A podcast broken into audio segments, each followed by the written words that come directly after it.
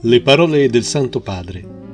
Dobbiamo essere uno, una sola cosa, come Gesù e il Padre sono una cosa sola. Questa è proprio la sfida di tutti noi cristiani. Non lasciare posto alle divisioni fra noi, non lasciare che lo spirito di divisione, il padre della menzogna, entri in noi. Cercare sempre l'unità.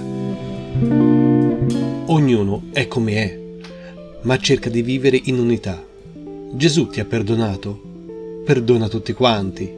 Gesù prega perché noi siamo uno, una sola cosa, e la Chiesa ha tanto bisogno di questa preghiera di unità. Parole di Papa Francesco tratte dall'omelia da Casa Santa Marta il 21 maggio 2015.